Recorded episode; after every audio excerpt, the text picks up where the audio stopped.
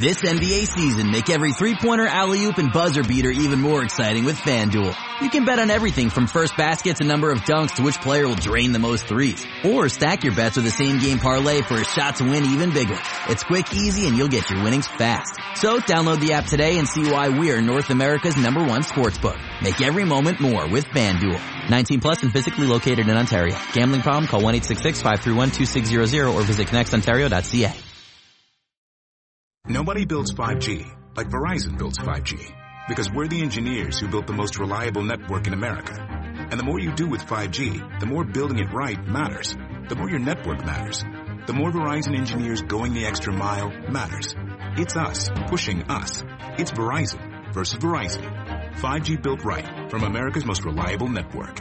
Most reliable based on rankings from RootMetrics second half 2020 U.S. report of three mobile networks. Results may vary. Award is not an endorsement.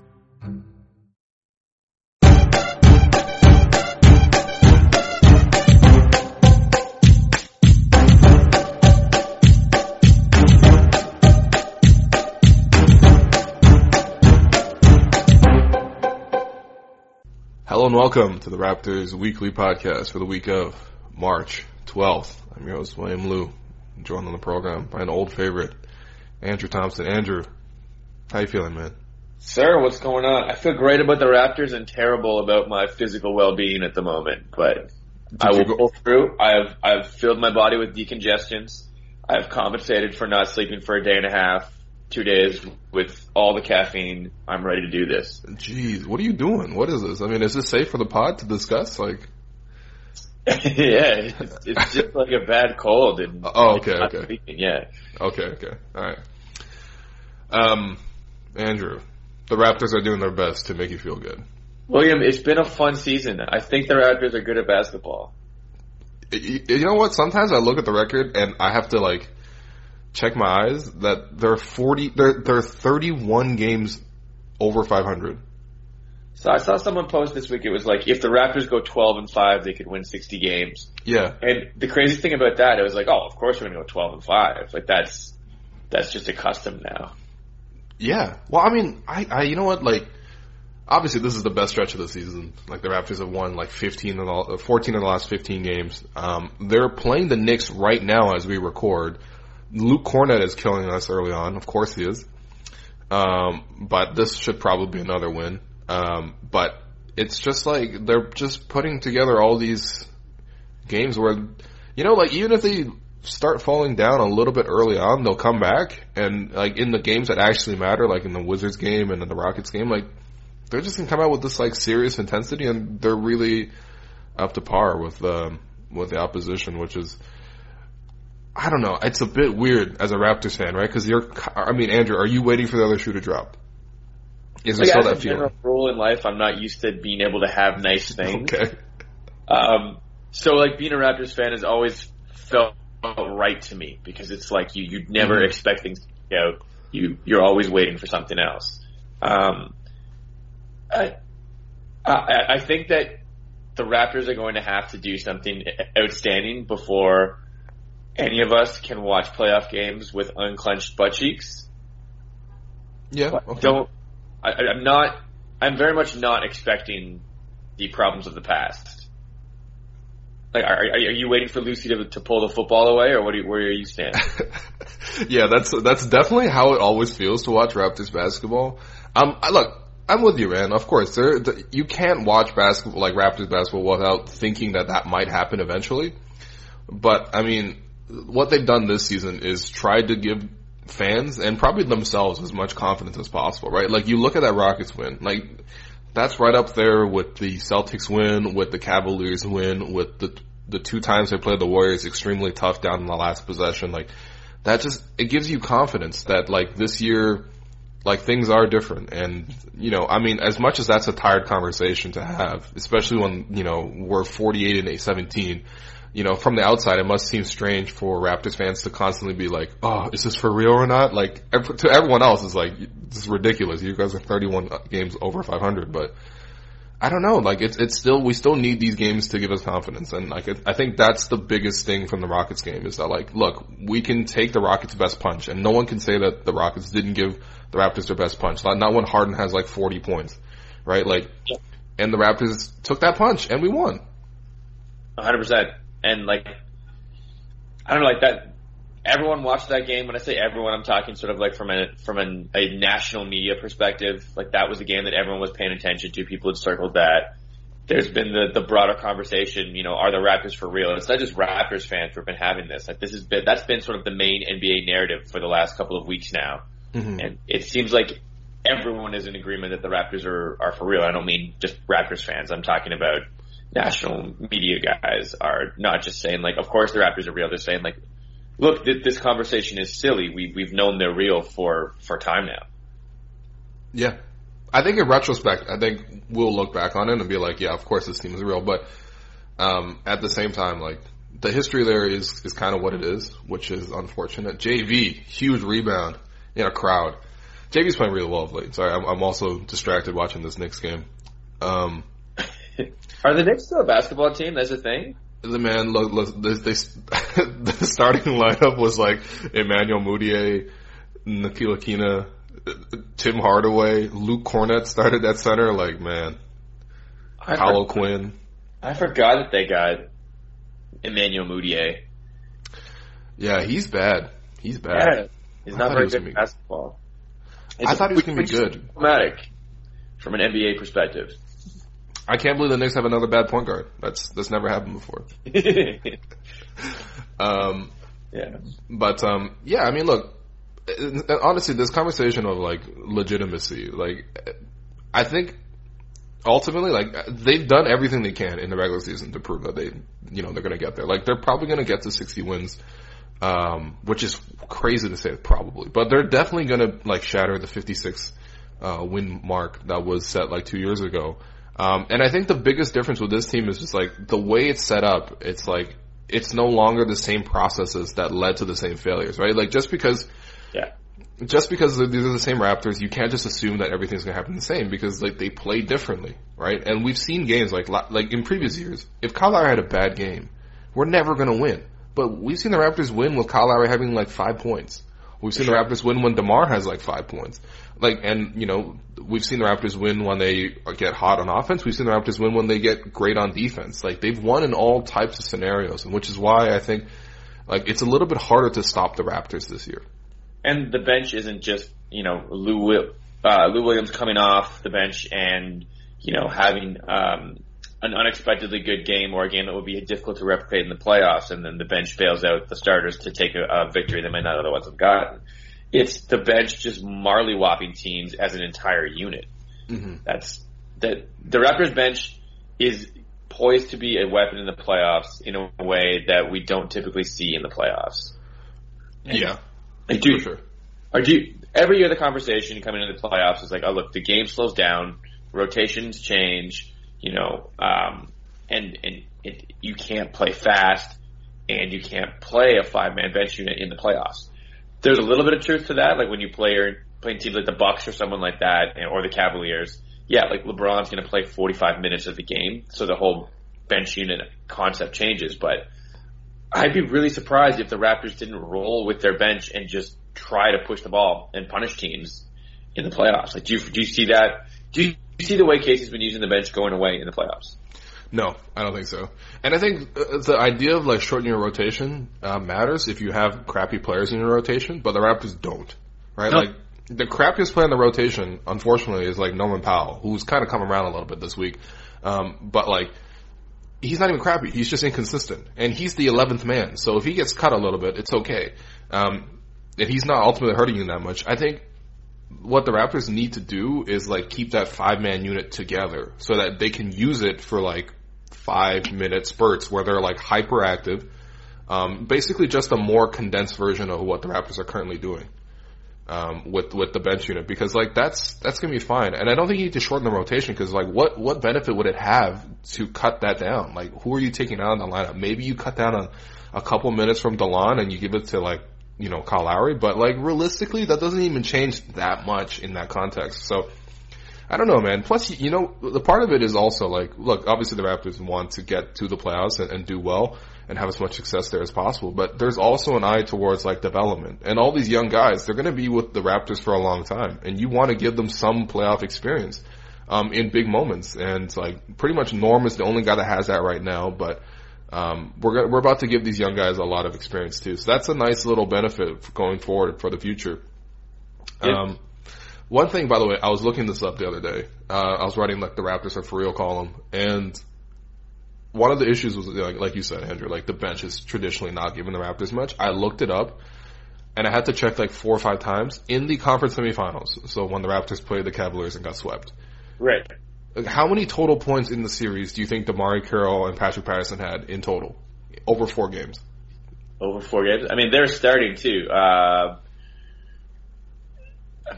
65 points. No, lower, 45 points. lower. Oh man. They played all four games too. Yep, all four of them played. Uh, all, both of them played all four games. DeMarre Carroll started two of the games, I think, and Patterson, I think, started one, maybe Oh. 30 points. lower. No. I'll just give you the number, man. Thirteen points total in the whole series. Patrick Patterson had eight. DeMarre Carroll had five. Good God. they shot a combined four uh, of twenty-two from the from the field. Um, and that's the kind of bench production we're talking about. And that's one of the other reasons why to like, you know, believe in this team a little bit. Like the bench is like worlds better than before. And I know it's not like the Raptors ever had crappy benches. We've always had good benches. Masai's been really good at finding talent in the margins, but Sure. this is a very special group. Yeah, like I think the only thing you might see in the playoffs is like, look, we're we're really not going to try to find that three pointer for Pascal Siakam just because we believe in the potential of it. Yeah. It might like maybe we'll just swing the ball one more time in that scenario. Mhm. But otherwise, like they, they're getting their points in transition, they're getting their points out of genuine offense. Right. And yeah, like the, the the bench is not a mirage. The bench is not, you know, Lou Williams getting to the line ten times off the bench somehow. It's it's it's just really good quality NBA play. Yeah, for sure. And I think part of you know what makes the team harder to stop is that like they're just playing better team basketball. Like the ball movement, it's it's been talked about ad nauseum all season, but like the ball movement is a lot better. And we sort of traded off like before. We were really relying on free throws. Like the Raptors were always really high on free throw rate because Yeah. Demar and Kyle would drive to the rim and get fouled. Like this year, they're just tra- they're basically just shooting a ton more threes, and they're even though the free throw shooting is down in terms of attempts, their three point attempts are up so much that the math evens out, and Yeah. so like it's harder to stop the whole system.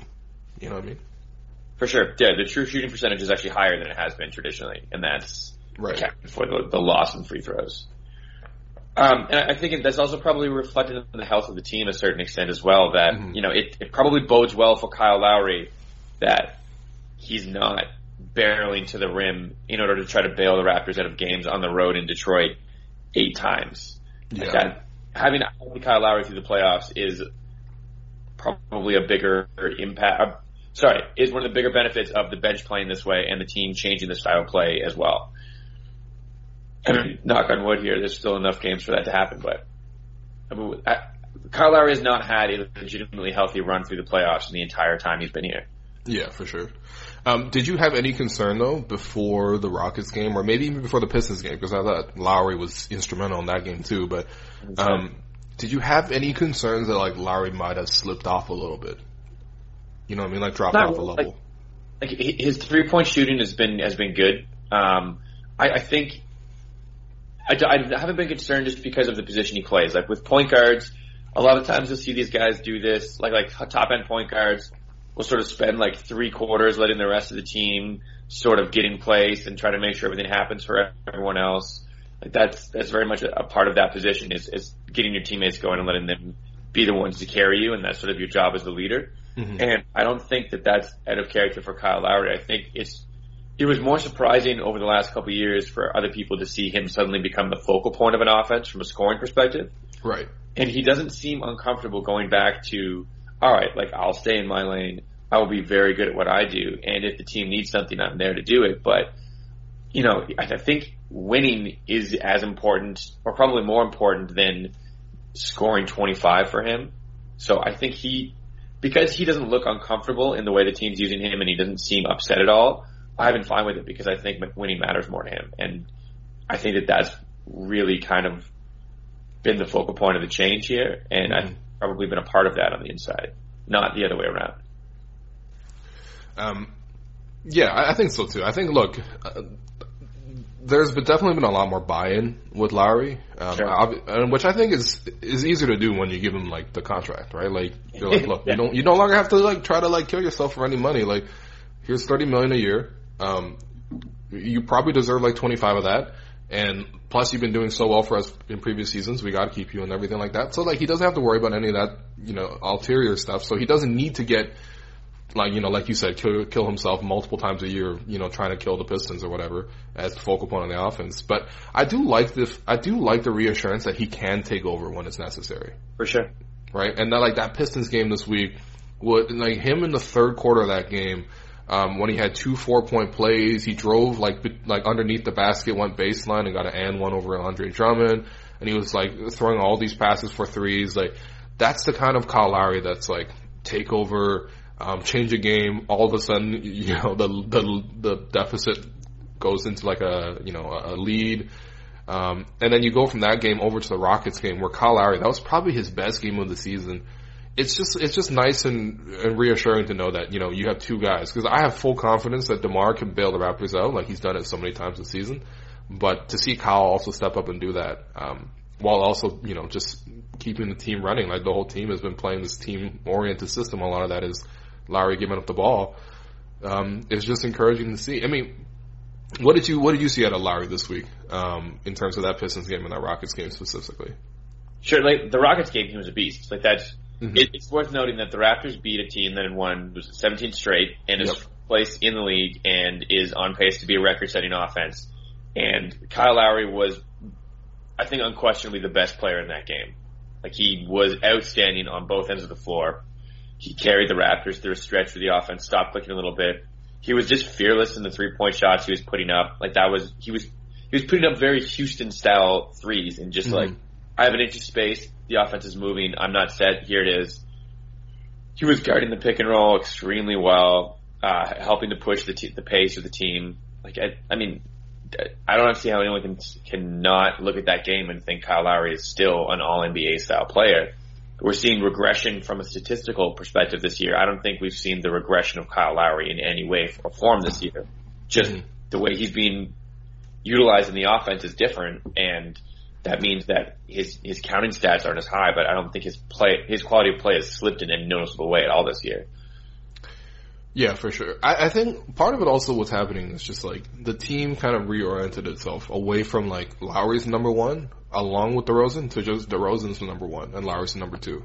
Yep. And I think this makes more sense. Like, I think in many ways Lowry is still a better player than DeRozan. I don't think it's like defensively or, or you know even playmaking. Like I think Lowry's better, but like Demar has improved so much um, as a scorer and also as a distributor that like he's just a more natural number one option for your, um, you know, for your offense because he's just a, just a natural scorer. And like when you have a guy who can score and get his buckets anytime, um, it's just easy to play off of that.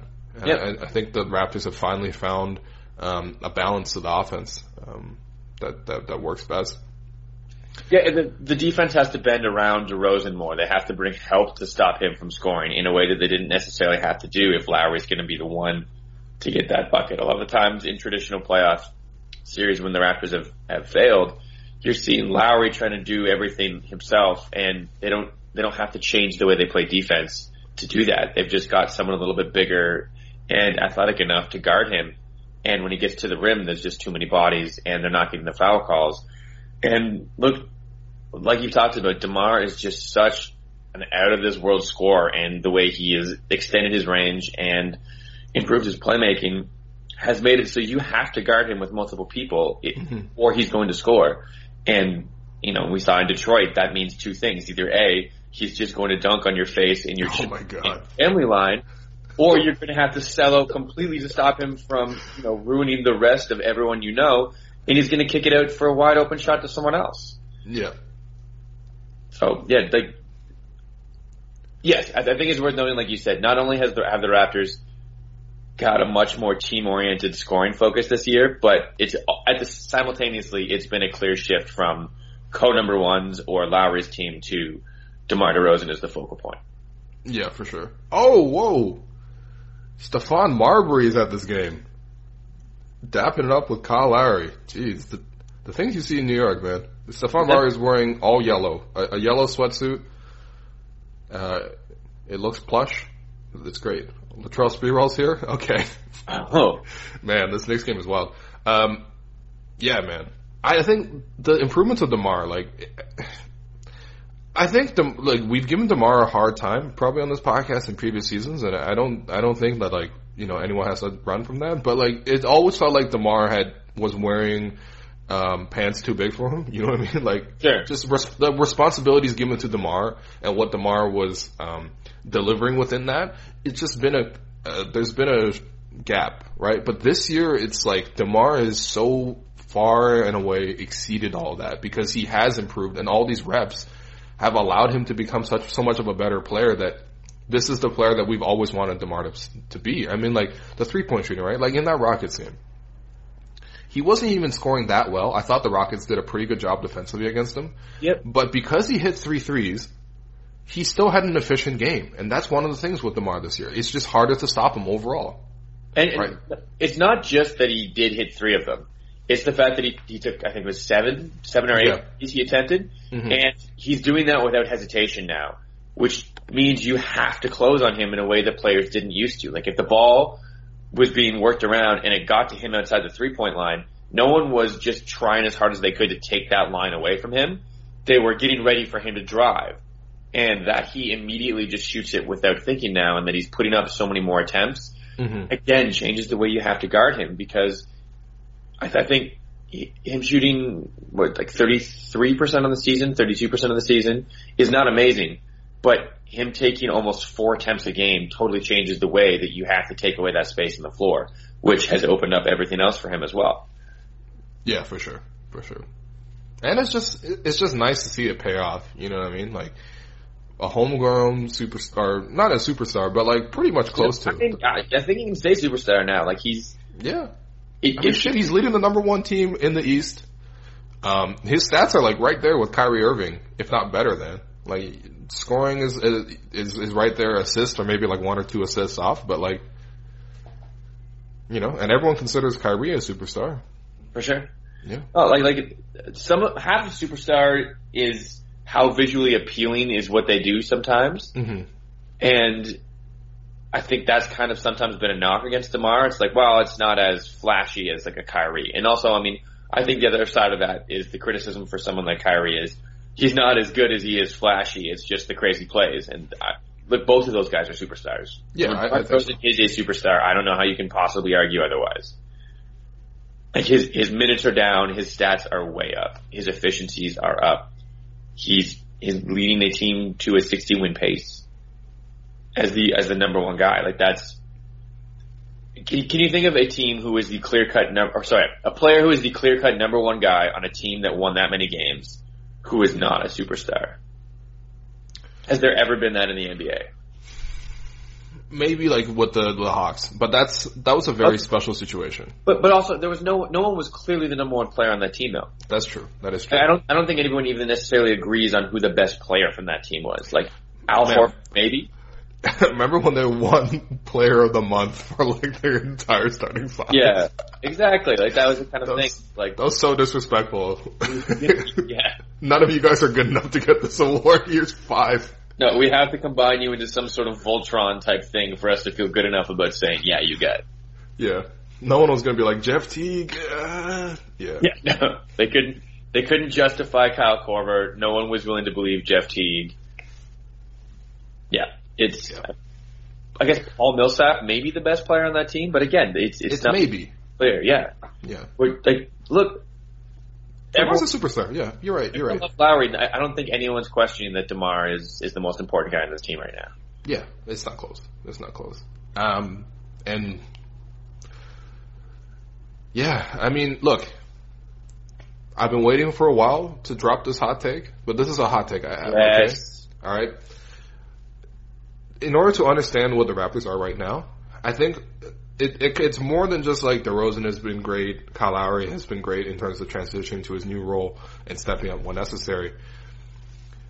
part of understanding the Raptors is just like how cohesive they are and how well they play basketball together as a team. Mm-hmm. And that goes for offensively and defensively.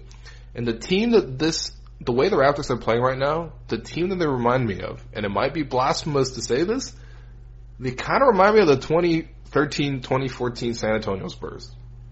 Oof. I know. I know. Okay. Yeah. Yeah. I mean, from like from like a culture perspective, I can see that the the Spurs were mm-hmm. they, that was you know that was Kawhi sort of establishing himself as as a guy, but he was not the guy then. That was still the old Spurs right. carrying that unit. Yeah, I, I agree. Look, obviously, like in terms of the the construct of the team is not like an easy fit because we don't have like three Hall of Famers and shit. But sure. like, um, and just in terms of the way they play together, it does remind me a lot of that Spurs team. Like that Spurs team should not have been as good as it, as it was defensively, right? Like when you look up and down that roster, it wasn't like it was littered with elite defenders. It was just that they played together so well. Um, that they were able to stop a team like the Heat. Um, and then, you know, offensively, that team, um, would just move the ball beautifully, would get open threes, um, just all the time. And, you know, you look up and down that roster, like, again, that team is built differently. There was no, like, DeMar for that team. There was no, like, Tim Duncan for the Raptors, right? But, um, it just, in terms of the way they play together, it just, I don't know, I just get some of that Spurs vibe. I, I see what you're saying. I think, I think I agree in the sense of that's the team that most, did the best job of getting everything out of their team. Mm-hmm. Like, like that, the 13-14 Spurs had like 99% got 99% of the best possible result they could get out of that team. Yes, for if, sure. If you run that simulation over again, a hundred times, a million times, it's hard to imagine them doing any better than they actually did. And that's not because they were lucky. That's because they squeezed every ounce of efficiency out of each one of those players by playing like the best well-oiled machine type basketball I've ever seen. And I think that, yeah, I can, I, I can agree with the machinery of how these two teams operate in that in that sense. Mm-hmm. Yeah, it's not worthwhile doing like a person for person comparison, but just the the idea of a finely tuned machine operating night in, night out, just getting the most out of their players, and not really playing anyone who who sucks at anything. Yes, that too. That too. Like just like, having a roster where everyone can come in and play a role. Like that that Spurs team, like that bench, right? Like you're bringing guys like, um, you know, Belinelli off the bench. Boris Diaw was a big part of that team. Mm-hmm. Um, I guess Siakam is the super skinny version of Boris Diaw. Yeah, sure. Um, yes, extremely skinny. Different body types, slightly different body types, slightly different touch. Yeah, I, I, yeah, but just the same versatility though. It's weird. People come in all shapes and sizes, but you know they they get to the goal.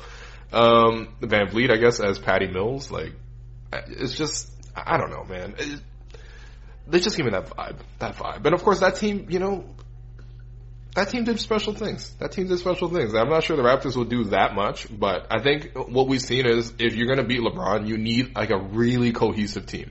Right? Think of the teams that have beaten LeBron. That 2011 Mavericks team was incredibly cohesive. Like before they even beat the LeBron, like they beat the Thunder, um, you know, they they beat the Lakers. Like there was a lot of tough teams they beat along the way. A lot of future Hall of Famers. Um, and the reason they did that wasn't because like the team was the most talented. It was because the team was the most cohesive. And as I say that, I just saw some great big to big passing from Poeltl to Siakam for a little floater. 7-0 run for the Raptors. They're not even trying and they're up, man. Yeah, what? Yo, the Knicks are trying. It's LeBron. It's, it's Poeltl to Siakam. That's it right there. Yo, listen, I don't think LeBron can guard the two of them. I'm just gonna say that right here. Oh, another assist between the two of them. That's three straight buckets. They got a tall timeout for Siakam and Poeltl. Jeez. The, the, the, Raptors bench unit, as a starting 5 mm-hmm.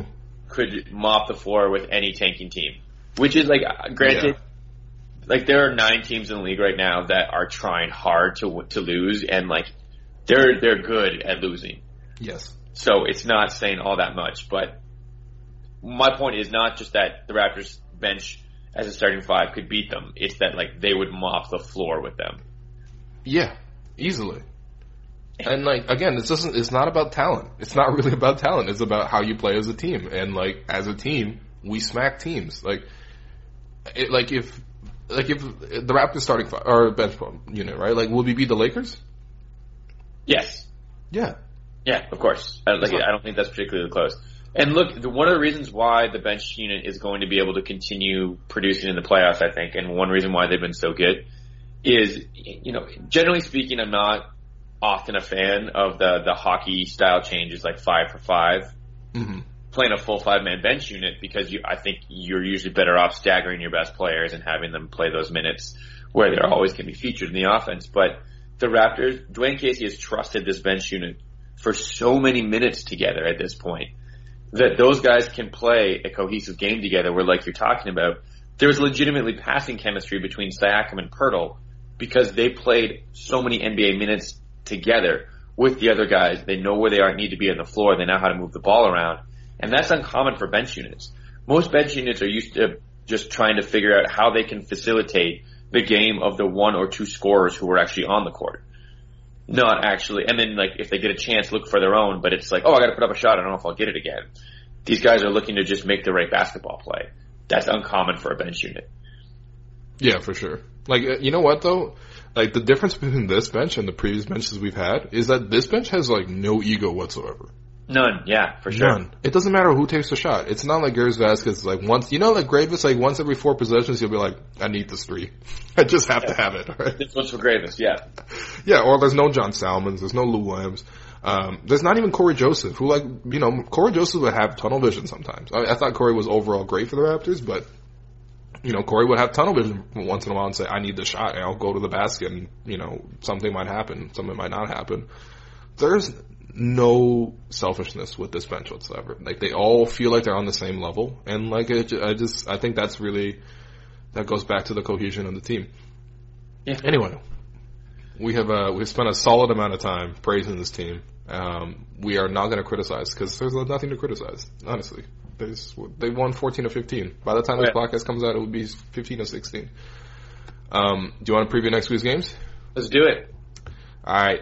So the Raptors, assuming they beat the Knicks tonight, which uh, hopefully they do, but you know it's early game in MSG, and I don't know. They look a little bit drunk. Who just dunked against them? I don't, I don't even know who these mans are. Like who is who is that on the Knicks?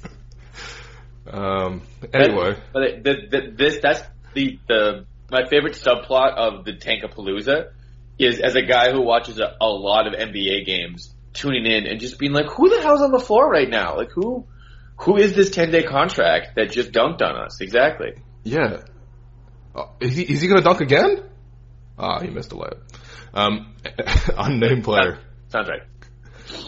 CJ Miles. Um, anyway, Raptors play on Tuesday against the Brooklyn Nets on the road. We've had a hard time in Brooklyn of late. We'll, we'll keep that in mind. We had to go to overtime last time, and Kyle Lowry almost broke his ass in two. That's true. Um, I, the, the Brooklyn games tend to come inserted into road trips a lot. Like that's just the reality of the the dense eastern corridor there. I wonder if that's playing a little bit of a role there. Mm. It's a combination of that and a game you don't tend to want to get yourself up for, but I think the Raptors know that they've got down these final stretch of games. They play Boston twice, they play Cleveland twice, and they also have games against you know the Thunder. And I think that they got to know like they the games against the bad teams are must wins at this point. Like you need to keep your foot on the throttle, and I I don't foresee the Raptors kind of easing up in a way that they sometimes might have been prone to doing in the past. Yeah.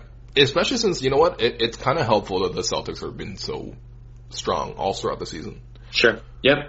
Right? I mean, I, I don't want to see it personally, but like, it's good for the Raptors to like, you know, keep pace because like, look at them, man. Like they're they're still only like a game and a half back of us. Like that's crazy. We won like we won so many games, and they're right there. And Brooklyn is one of the teams that doesn't want to actually be as bad as they are right now, but everyone thought maybe they could be sneaky decent, not good. No one thought Brooklyn would be good. Mm-hmm. But there was the, the chatter that that the pick that the Cavs got in the Irving trade could end up being, you know, the eighth, ninth pick in the draft. Well, like despite their efforts, Brooklyn has been just wash in the last month or so. Like Dinwiddie, a couple other guys who had been playing really well for them have regressed a little bit, unfortunately. Mm-hmm. So, you know, Brooklyn's got, I think, two wins in their last like 12 games, something like that. Yep. Like the 2018 has been traumatic for the Brooklyn Nets. They're getting outscored by a considerable margin. I have a hard time imagining the Raptors losing this game. Yeah, me too. That's a win. Um, although they have spent now, that would be four, three straight days in New York. Yep. Because they're playing on the road tonight, and uh, they don't play until Tuesday. So I don't know what's today- happening on Monday on, on in New York anyway. Yeah, I mean, like, I think that if there's a if there's a game you're concerned about, it's coming off the Houston win, and then having uh, a daylight savings time, basically noon start in Mhm. in New York. That's the game that they probably don't necessarily show up for until midway through or until they've already kind of lost it. I think Tuesday you're kind of back into the grind. Yeah, yeah, you're right. You're right. Thursday, the Raptors travel to Indiana to play the Pacers. The Pacers have given us kind of trouble. Like they played us tough, but we haven't seen the Pacers since like December. No, Um, we've got two games against them down the stretch as well. We've not played them much. Yeah, and and you know what? The Pacers are a respectable team. Um, they're definitely a team that's overachieving. Um, did you see this happen with Oladipo? Because I thought he was trash. Yeah, no, I did not see Oladipo being this guy. This is, I mean, his numbers have started to slide down a Mhm. lot. Like his his shooting splits the last two months, I think, are sort of the result of the world coming back to its normal place. But he's still like he's a guy carrying a team that's fourth place. That's that's That's impressive. Yeah. um, he's he's been better this year than I kind of ever thought he would be offensively. hmm Um, Because no one thought he could shoot like this. Like he was hitting like pull up jumpers, like pull up threes in transition. Like that's just never been his game. And this year he's hitting them at like a forty percent clip, or he was when he had that crazy hot start. He's come back a little bit, like you said, but He's You still, know? like he's still at you know I think he's at thirty seven percent for the season, which that's you good. know on on what's he attempting here like like six threes a game like that's great. Yeah. And a lot of those are, are gu- guarded threes. He's not a super tall guy. He- He's been outstanding this year. Um, I'm trying to find his per month stats here. Uh, anyway, I know the the numbers have been going down, and that makes sense because he was shooting a little bit better than he was able to. He was unbelievably good for a while, and Yeah. also he's not got a lot of help coming there with Darren Collison and others also running the offense. He's defenses are adjusting to that, and I think that's one reason why the Pacers Pacers are fourth, and besides Miami, I think the Pacers are the team that anyone in the East would choose to play if they could. Yeah, for sure, for sure. So, yeah, the the Pacers are, are a legitimately reasonable NBA team. They're not bad. They're not someone who should you should lose to if you play well. Yeah, for sure. Um, but do you think that's ultimately a win? With the way the Raptors are playing right now. Yeah, I, I, I have a hard time seeing them. I've seen that being a loss. Like the maybe they're one they're one game away from a 15 game win streak right now. So or like one bucket away from a 15 game win streak. It's it's hard to see them losing to anyone that's not on their level. And the Pacers are are fine, but they're not on the they're not on the Raptors level. That's actually crazy to think about. If the refs just called foul on JV's dunk t- in the Milwaukee game, we would literally be on a 15 game win 15 game win streak. streak. Uh, that's, that's just good times for the Raptors. Um, and then the Raptors close out the week with two games at home. Dallas on Friday, OKC on Sunday. So yeah, I, I Dallas is a needs to be a win. Like that's Yeah. Dallas is is very very bad at basketball. We did Um, lose to them earlier this year, but that was a strange, very strange game. I think it won't be like that this time around. No, and I don't think Dallas wants it to be like that either. No. Getting fined. What's the fine for for Mark Cuban just saying what everyone is obviously aware of anyways? Was it was it like five hundred grand Yeah, he's like, he, he, for saying he- it's in our best interest to lose? basically, yeah, he told his team during a team dinner, like, yo, we, we gotta lose some games. And then Dirk was like, no, how dare you? I'm about to like, you know, physically expire. Like, don't, don't lose any more games, man. Like, don't take me for granted in my 21st season. Um, Yeah. I, ironically, if if Mark Cuban had have said that the world is flat, then we would have. Then the NBA league office's perspective is like, well, no, that's fine for him to say that. That's Yeah. a reasonable thing to think. But him just saying the truth, we gotta we gotta tamp that down. yeah, yeah. Um, that's a win. And then the the Thunder game. I mean, look, the Thunder game is gonna be tough because like the Thunder is so physical. Like it, it is hard to beat them on their on their best day. But the Thunder also just play like this ugly brand of isolation basketball, Westbrook basketball, and eh, unless Westbrook is like really hot, like that team sucks. It just that just kind of is what it is. Plus, it's a 1 p.m. game in Toronto for the road team. That's always tough. We got to factor that in. Well, uh, let me pull up the OKC schedule here and see where they where that fits in their overall trip. Um, they Lots of games. Um, um, we've had a few Oklahoma City Thunder Sunday games. That seems to be yeah, a, they, they seem to play us. That's when Durant dropped 50 against us in a Sunday game. that's true. That's the game where Westbrook, like last year, they creamed us, and Yeah. Westbrook threw that full court, uh, like bounce pass through Cory Joseph's legs. That's true. Nasty. What what are the Thunder coming off here? So the Thunder, that's the first game of their road trip. Like they've got a Friday night game at home hmm and Sunday afternoon. Yeah, that I mean, like that, that that's going to be a tough matchup. Like like you said, they're so physical. Steven Adams is just so he just looks like he's so much the complete. There's no fun to ha- to be had guarding Steven Adams is what I'm getting at. here. None, none. He's just going to bulldoze his way through places. Yeah. Um, I don't know. It like the Raptors have nice depth at center to try to continue to, to combat that, but I mean, Valanciunas will, will battle him. Poeltl's going to get some minutes against him, and it'll be an you know that's a good learning opportunity. Poeltl is a great guy. Poeltl cannot physically handle Steven Adams, No, no. which, which you know is not a knock on him. Physically, No, it's not. There's like nine human beings in the world that can physically handle Steven Adams. Yeah. And one of them is his sister. She's like a gold medal shot putter, Yeah, uh, he's, Yeah. he's got Valerie Adams. 11, 11 siblings, something crazy like that, and several of them are world class athletes. Yeah, they're not even a real life family. They're more like a, a story you tell, like a myth, like a Greek myth. Um, look, the Raptors are playing so well. Do you want to just call it four in a week? Let's just call it four in a week. Come on, All right, sure. I'll call Yeah. four a week. let's go. Let's go. Man, that'd be crazy. The win streak would at that point be twelve, so long as Raptors take care of business tonight against the Knicks. And the Raptors have started fucking around a little bit, so they're only up four, but um, they'll they'll pull this game out, or rather, the Knicks will find a way to lose this game. Um, Andrew, let's take a quick break, and uh, Okay. let's come back on the other side. Let's take some Twitter questions. I'm Brian Goldfinger of Goldfinger Injury Lawyers, and you know what makes me mad? When insurance companies deny your claim for no good reason. That's why people call me. I'm the lawyer insurance companies don't want to deal with. Visit goldfingerlaw.com and get us working for you.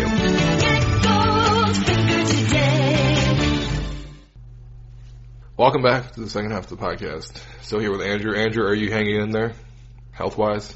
I have not perished. Okay. I have not perished. The Raptors talk has nourished my soul, and I will continue. I will persevere. That's good. That's good. I, I honestly, this whole season has been chicken noodle soup for the Raptors fans. it's been so nice. Um. Anyway, we're here to take questions uh, before Andrew perishes. Um. As always, hit us up on Raptors Republic at Raptors Republic. You know the handle. Um, usually, there's a call for questions like a couple hours before the podcast. Today, I got really lazy and the the time change and everything got me fucked up. So. I I only put it out at the start of this game, but there's still a lot of questions. So the first one comes from the marvelous, the chosen. Who's a better player, Kyle or Demar? I, I think we spent a while talking about that. I think, like, like you said, like, look, Kyle, Demar's never going to be as good defensively as Kyle, and there's a lot of ways that Kyle is reliable in in a more important way. But I think this season, look, let's put it this way: I think Demar Derozan is making an All NBA team this year. I don't think Kyle Lowry is. Yeah, yeah. I feel like the division kind of happened last season. Like Yeah. when Kyle went down, that was like it kind of not it was a not that it was a blessing, of course. Like no injury is a blessing, but like when Kyle went down, it really helped DeRozan's confidence in knowing that like he's like, yeah, I can do this. For sure. On that point, like, do you see? Is it reasonable to expect Demar to be anywhere lower than second team All NBA, All NBA this year? No. I think definitively he is second team All NBA. He's not first team because like first team All NBA for guards is impossible. Yeah, like, like, like, like James Harden is probably going to win the MVP. There's one guard spot right there. Yeah.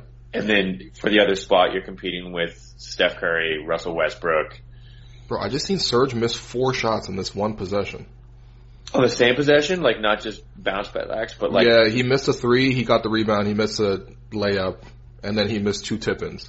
The Raptors had four offensive rebounds on that one possession, and they still didn't score. They're really drunk, man. is there the player this year for you that most like that gets the quickest irrational response from you? Um. The, oh yeah, yeah. He's taking over for JV for sure. Okay. Because JV was like, if you let one person score on you pick and roll, I'm gonna start flaming you on Twitter. I was gonna say just based on my casual observance of the Will Lou Twitter game, I, I feel like Serge Ibaka is your new. I'm I have a loose grip on on reality when this guy has like I'm going to disproportionately respond negatively on Twitter to something he does. You know what? It's just like I give every player a amount of patience, but then like they get to earn more patience, and they get to earn they get to like take away that patience, you know. And like Serge is just like that that that Pistons game was just like straight up unprofessional from Serge, man. It wasn't great, man. It wasn't great. I'm just like, yo, come on. If you didn't want to play, just tell Dwane like, listen, I, I need a game. Which uh, veterans can do that. It's completely yeah. in your right as a veteran to do that, but man. Look, look, put it this way: like Serge has become like your least trusted, you personally, your least trusted Raptor. Having said that, mm, like yeah. just whenever it gets to you, I want you to close your eyes and I want you to think about everyone else who has started power forward over the last four years. That's true. That's true. You'll feel, you'll feel a little bit better. Definitely. Look, the difference is at least Serge is capable, and we've seen Serge come through with many opportunities. Whereas sure. we've literally never seen um, Tyler Hansbrough do any of this. Not that we have to compare it to Tyler Hansbrough, but you know what I mean. Yeah. All right, next question from Eric Foreman. Who would be our preferred 1-8 matchup? Is it the Heat? Good for Eric Foreman. I haven't seen him since that 70s show went off the air. It's yep. nice to know that the, the fictional character is still out there. You've never heard that joke before. yeah, exactly. You're welcome, Eric Foreman. Uh, I don't remember the question. I was too concerned with getting off my bad joke. Uh, who, for me, please. Who's the preferred one eight matchup? I think Heat. I don't. I don't. I don't think there's any. I mean, the Heat. Heat's the. No, the the Pacers are not going to slide to four to eight rather, and the other teams you're possibly looking at there realistically are the Bucks or the Sixers. Do you want to play anyone more than you would want to play the Heat? Will? No. No. I don't. I don't just. Don't, I just look. The Heat are going to be a tiring series. Like they they play. They're really deep as a roster, so the Raptors bench won't have as many opportunities. And you know they also just play incredibly hard, and Spoelstra gets the most out of that roster. But like, who on that team are you scared of? Like, who's the one guy? Like the Raptors would for once have the best player in the series. Yeah. Um. I mean, the last time they had the best player in the series was the last time they played and beat the Heat. Exactly. A, in a yeah, the best player in the series was Bismack Biyombo.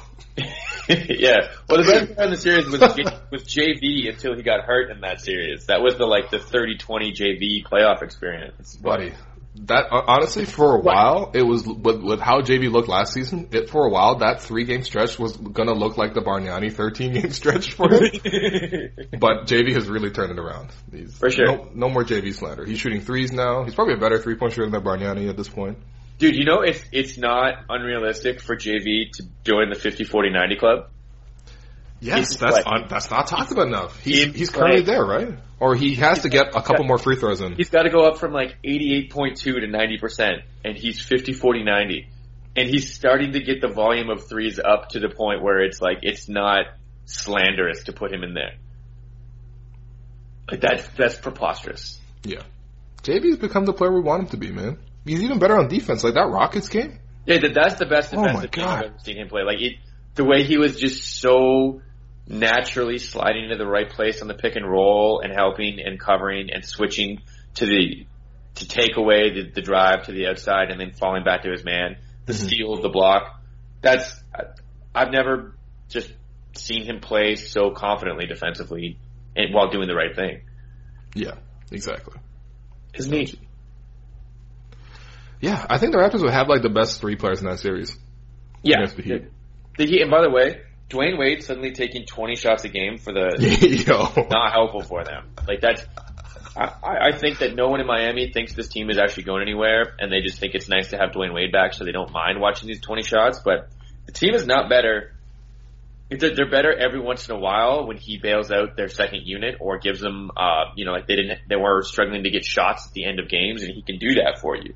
Mhm. But he's also going to take those shots that are a struggle to get 15 to 16 times a game, and that's not helpful. So, Dwyane yeah. Wade is his usage right now in Miami 32%. Yeah.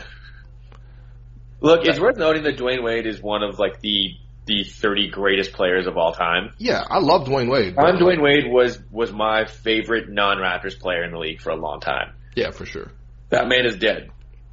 Yeah, dude, his his usage is 32%, his true shooting percentage is 49. Dwyane, come on, Dwyane. just just know yourself. That's all. That's all I'm just saying. Know yourself. You're you're, you're old. I mean, whatever. He's doing like great stuff off the court and stuff like that, and obviously the Heat fans love it that he's back. Yeah. This is this is how the Vince Carter story could have ended for the Raptors. He could have came back and decided to take every shot for the bench. For sure, for sure. Yeah. Uh man. All right. Yeah. Give me give me the Heat. I don't want Sixers. I don't want the the Bucks. That's just annoying. Next one from Josh. Top five worst jerseys in the NBA. So that'd be bottom five jerseys in the NBA. Sure. Top five worst is weird. Um. The Thunder. The Thunder consistently have terrible jerseys, in my opinion. Thun- Thunder probably have the worst jerseys. Like they're just they're bad colors. They're cartoons. They Yep. seem like they came from the same place that those Raptors, Grizzlies, '90s bullshit came from. Yeah. But with The color, the color scheme is bad. yeah, like it's just yeah, they're terrible. They Uh, have the same color scheme as Tide, like that orange, that light blue. Like, yeah, they've Yeah. gotten rid of those just straight up orange road jerseys, right? That's gone. uh, yeah, those are awful. What happened? Did Serge get another fight with Michael Beasley? No, what Serge, bro? You can't do this every game, man. It's just a rebound, and they're going for, and they're fighting now. Look, Serge is working through some shit, man. I think I think he needs to talk to someone, or he just needs to actually hit someone. Yes, yeah, he he just wants to get one punch in, like a real punch. Jeez, Serge, stop fighting people, man. You know what the thing is? Like, like Serge, someone should just be like, "Look, Serge, if you want to fight someone, that's fine, you know, but pick your spots." Like, Michael Beasley is not worthy of you in this way. Like, like have some respect. It's like when you're stopping. You like, look, you have a, a a- friend who just is just taking someone home, and you know, like, look, I get that, you know, you just need someone right now, but like, you can do better than this, man. You can do better. Yeah. No, why, why, hon- honestly though, Serge, like, come on, man. I also like, the thing is with, with Serge is no one really buys him as an, as a true badass. Cause like, if you gotta, if you're gonna be an enforcer, people have to like not try you. And people try Serge all the time.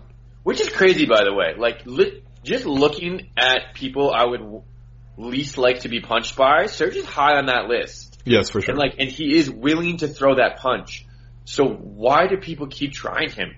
Like, I- is he just pissed them off? Because, look, a guy like that, like that, if that body is willing to throw its fist at you, you should not encourage it to do so. yeah. Like that, that's a simple, simple equation. Yeah, for sure. Also, Michael Beasley's insane, Ooh. so. Oh, that too. I kinda like Bees though. I like his story. Oh, Serge has got a huge block. There you go, made up for it. Um, alright. So I'm looking at a picture there. Oh, the Hawks. Do you like the Hawks jerseys? I do not. I do Yeah, not. Every once in a while, they have like one third jersey that's not terrible. Yeah. Um, whi- which I will also say about the Timberwolves. I like one of those weird Timberwolves jerseys this year. Otherwise, the Timberwolves have had trash jerseys the entire time they've existed. hmm Yeah, I agree. Um, Phoenix's jersey has really fallen off. But their old school jersey is great. I do love that, like just the MS DOS basketball. Yeah, Um, but their new one is. the new one's not great. I think it's just part of it is just like the franchise has fallen into disarray as well. Yeah, they don't. They, they they just do not seem like a quality organization. Yeah. Oh, the Clippers. The Clippers jerseys are bad. Yeah. The the word the word art jerseys Yeah. very Microsoft. The, the the the redo this year was a little bit better. Like I didn't I didn't hate what they did. They were they were starting from a bad place and they didn't get a lot warmer. hmm That's true. Who, who's the other? Who are the next worst jerseys? Probably Orlando. I mean, Yeah. it depends. Do you like the pinstripe? Because like for a while, that pinstripe jersey was like kind of a look, but Like I like the pinstripe jersey because I loved Penny Hardaway as a kid. yes, but that's Um, like a long. I mean, not to call you old, but that's a long time ago that Penny It is a Hardaway played in the league. time ago, man. That's like that's like that's twenty years ago, twenty Yeah. plus years ago. I think the the further you get away from the Penny Hardaway shoe commercials and the little penny, hmm the fur, like the worst those jerseys seem. Yeah, for So sure. it used to be used to see people in Shaq Orlando jerseys all the time when I was a kid. Oh yeah, all the time. You saw, I mean, it doesn't happen because you would never see someone wearing an Orlando Magic jersey now. But if you saw someone wearing an Orlando Magic jersey, you'd be like, "What? What? Like, what are you doing?" Mhm. You'd have to go ask them about it. You'd be so fascinated. It'd be like seeing someone listen to like a cassette Walkman. You would go and because you would you'd be you'd have questions. yeah, it's exactly like that. You're like, what are you doing? Wh- wh- What is that? Is, Yeah. is that is that is that Jonathan Isaac? That's true. The, the Orlando Magic are playing every single game with Sony Walkmans on. Yes. Yeah, it's a good analogy for where they are. All right. If that's All not right. five, that's got to be close enough to five that we can Yeah, that's that's five pretty bad ones. Um, next one for Felix. Does having playoff norm matter? What role would he have in the playoffs given that we already have OG, assuming healthy, and CJ? Is norm just injury insurance? I mean, he's not just injury insurance. He, but he's he's depth. You know, if if he comes off the bench and can actually hit threes, then huge. If Anunoby and Miles are playing well, he probably doesn't see the floor. I mean, like Van VanVleet has taken all of his minutes and earned every single one of them. Yeah, if we're talking about shortening the rotation in the playoffs, that means we're taking out some of our lesser performing players, and that's norm. And like, look, if Norm gets things back together, like it, by all accounts, it just seems like he's in his head in some way. Yeah, and for sure. and that that's you see that with the body language. You see that how every time Casey takes him out of the game, he seems to try to pull him aside and, and help boost him up. Mhm. Um, I think that's a really positive Casey thing that he learned in the the Terry Ross saga. Is Oh hey, look, I'm going to need this guy. I should actually be trying to build him up instead of just pulling him out of the game in anger at him. hmm But Which, to be fair, like Terrence Ross is an anger-inducing player. Sure, sure, Yeah. but he was also a, a, a necessary component of the team at the time, so it wasn't helpful to the team's long-term success to just be frustrated with him. Yeah, that's fair. And that's, again, another way that Casey has become a better coach. Yeah, he's playing all these young guys, man. Yeah, he's playing all of them, he's trusting them, and he's he's trying to nurture them instead of just yanking them for John Salmons. John Salmons, baby, the ultimate security. Or Alan Anderson, that was the ultimate security blanket. And Anytime anything happened, Dwane Casey's like, "Nah, I gotta call timeout. Get Alan Anderson yeah, in the game. yeah, yeah, in there. Come on, come on. Alan, get in there with your pug-looking face and shoot like five shots in two minutes." Uh, and I had a moment with Alan Anderson once. We gave each other the nod. It was like he was with his family. I could tell he didn't want to be bothered. And I just sort of like gave him the nod, like, "Hey man, what's up?" And he was just like, "Hey, thanks for not drawing attention to me. I'm gonna lean against the back of this restaurant wall."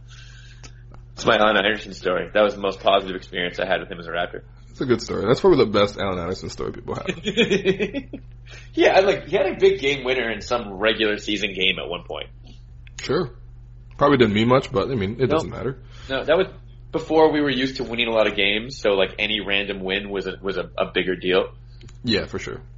Um, yeah, I think Norm is depth, and that's Norm at depth, yeah. He's injury insurance. He, Felix, you said it right there in your tweet, man. yep. Yeah. And you know, it's not a guarantee that OG comes back and like is able to hold up in the playoffs, you know? So it's nice to have someone like Norm around. Yeah, and by the way, it wouldn't be a surprise if Norm played really well in the playoffs either. So, Yeah. It's got a track record. yep. Next one from Brandon. Uh, which was the better poster, DeMar on Tolliver or DeMar over Rudy? Uh, let's go Bear. Sorry. Yeah. When I see Rudy and DeMar, I think like Gay. It, like, also Gay is, is probably the best defensive player in the NBA, and he's Oh, Rudy Gobert. Yeah. sorry, Gobert, yeah, Gobert, yeah. So, no, yep, I did got my Rudies confused there. Yeah. Yep. No, I agree with you though. DeMar Tolliver? Or wait, wait, hold on. Which one are you saying? You know, I think I like the Tolliver one more now I'm thinking about it. My favorite part about the Tolliver dunk is actually, have you seen the full clip where the fan in the Red Wings jersey in the oh, crowd Oh, yeah. He just dies? like that guy takes off his Red Wings sweater and buys a DeMar jersey on the way out of the arena that night. Yeah, no, he's just shirtless at the concession stand, being like, "Give me a DeMar DeRozan jersey," Yeah. and they're like, That "Sir, we don't, we don't have it. We don't serve customers." He goes back to Detroit is going to be in 2019 when Masai does the bus trip with the fans, and he's going to be on the damn bus Yeah, no, we converted him. We converted him at the time. for sure. He's a true believer now. Yeah, yeah, that's a. We've had a lot of good Demar dunks, man. We really take that for granted. Like DeMar and Carl Singler. One of the best dunkers of the last 10 years. Oh, easily. Okay, I think the better question here, Andrew, is DeMar versus Tolliver or DeMar versus the Bucks in Game Six? Hmm. Because I, I got to go with the Bucks game because Yeah. not only because like the context, obviously it's a Bucks game, it's an elimination game, but the Raptors had been struggling all of that fourth quarter. Remember how they blew like a thirty point lead? Yeah. Well, Because like, Jason remember- Terry kept hitting threes. I remember just nervous vomiting all through that game. I was dying, man. I was dying. I- I've never felt that bad about a playoff win. no, like there there were panic attacks across all of Ontario. Yeah. Just everyone losing their mind. And, And that's when DeMar took over and he's like, all right, I'm just going to put the city on my back. I'm just going to drive out of the corner, drive around Thon Maker, drive around Jason Terry, and then dunk on Giannis. Yeah. In hindsight, until he got to Giannis, not the two best defensive players in the world, but you know, Oh shit, Thon Maker was playing like a maniac against us though.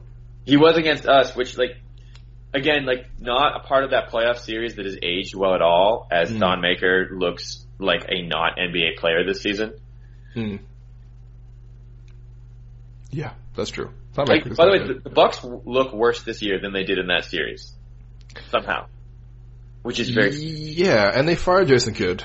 Uh, they didn't change much of what's happening with them, but No. um, like they, I, I was at the, the New Year's Day game that was The- fun. That's a good game to go. Yeah, fun, fun game.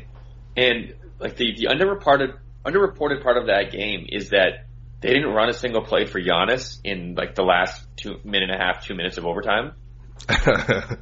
Like yeah, that's just- true actually. They have one of the best players in the world, and they're like, look, let's go away from him down the stretch of this overtime game as we watch some other player just go to another level. There's too much Eric Bledsoe. That's one of my theories. There's too much Eric Eric Bledsoe. Bledsoe. A lot of Khris Middleton.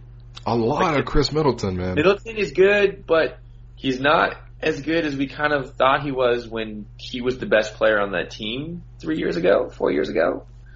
Yeah, it turns out the best player on a team that won 15 games is not that good. Yeah, no, like he's Yeah.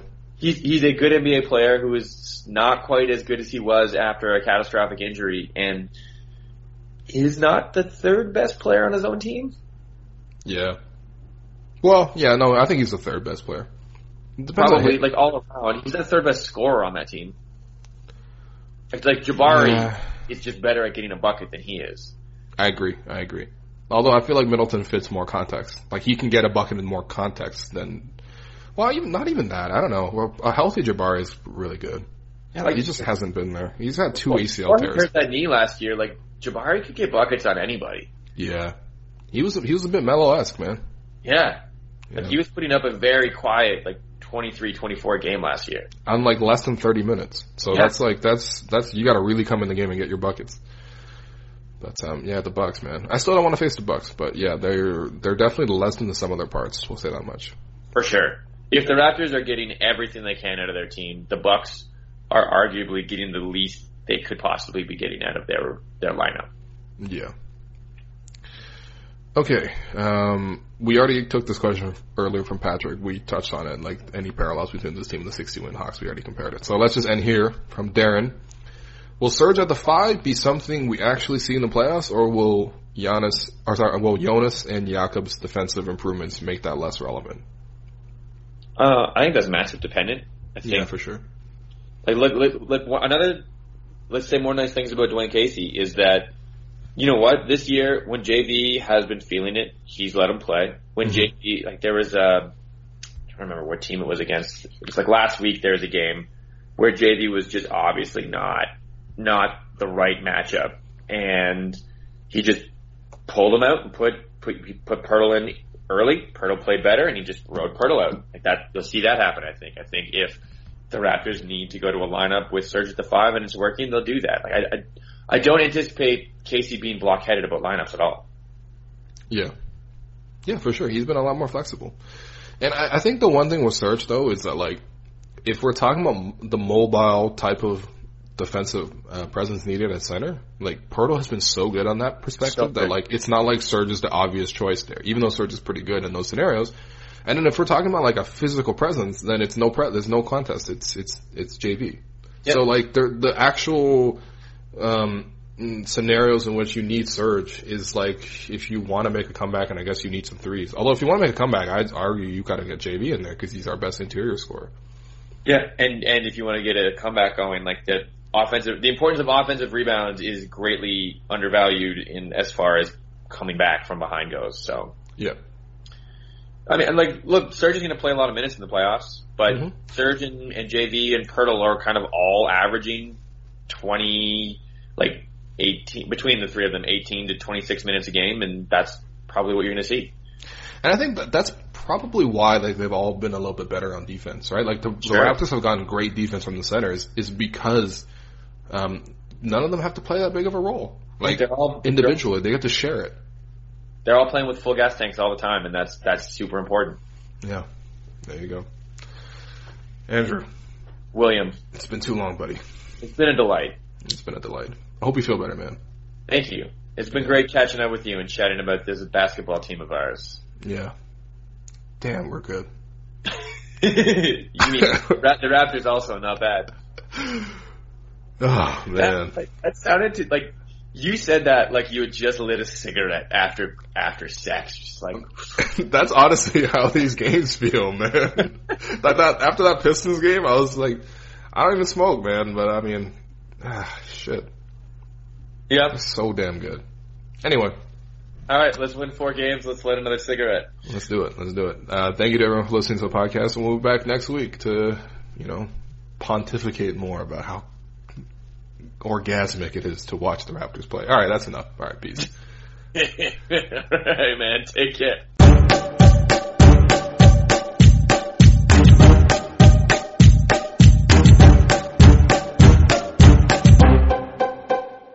Nobody builds 5G like Verizon builds 5G because we're the engineers who built the most reliable network in America. And the more you do with 5G, the more building it right matters. The more your network matters the more Verizon engineers going the extra mile matters. It's us pushing us. It's Verizon versus Verizon. 5G built right from America's most reliable network. Most reliable based on rankings from RootMetrics second half 2020 U.S. report of three mobile networks. Results may vary. Award is not an endorsement.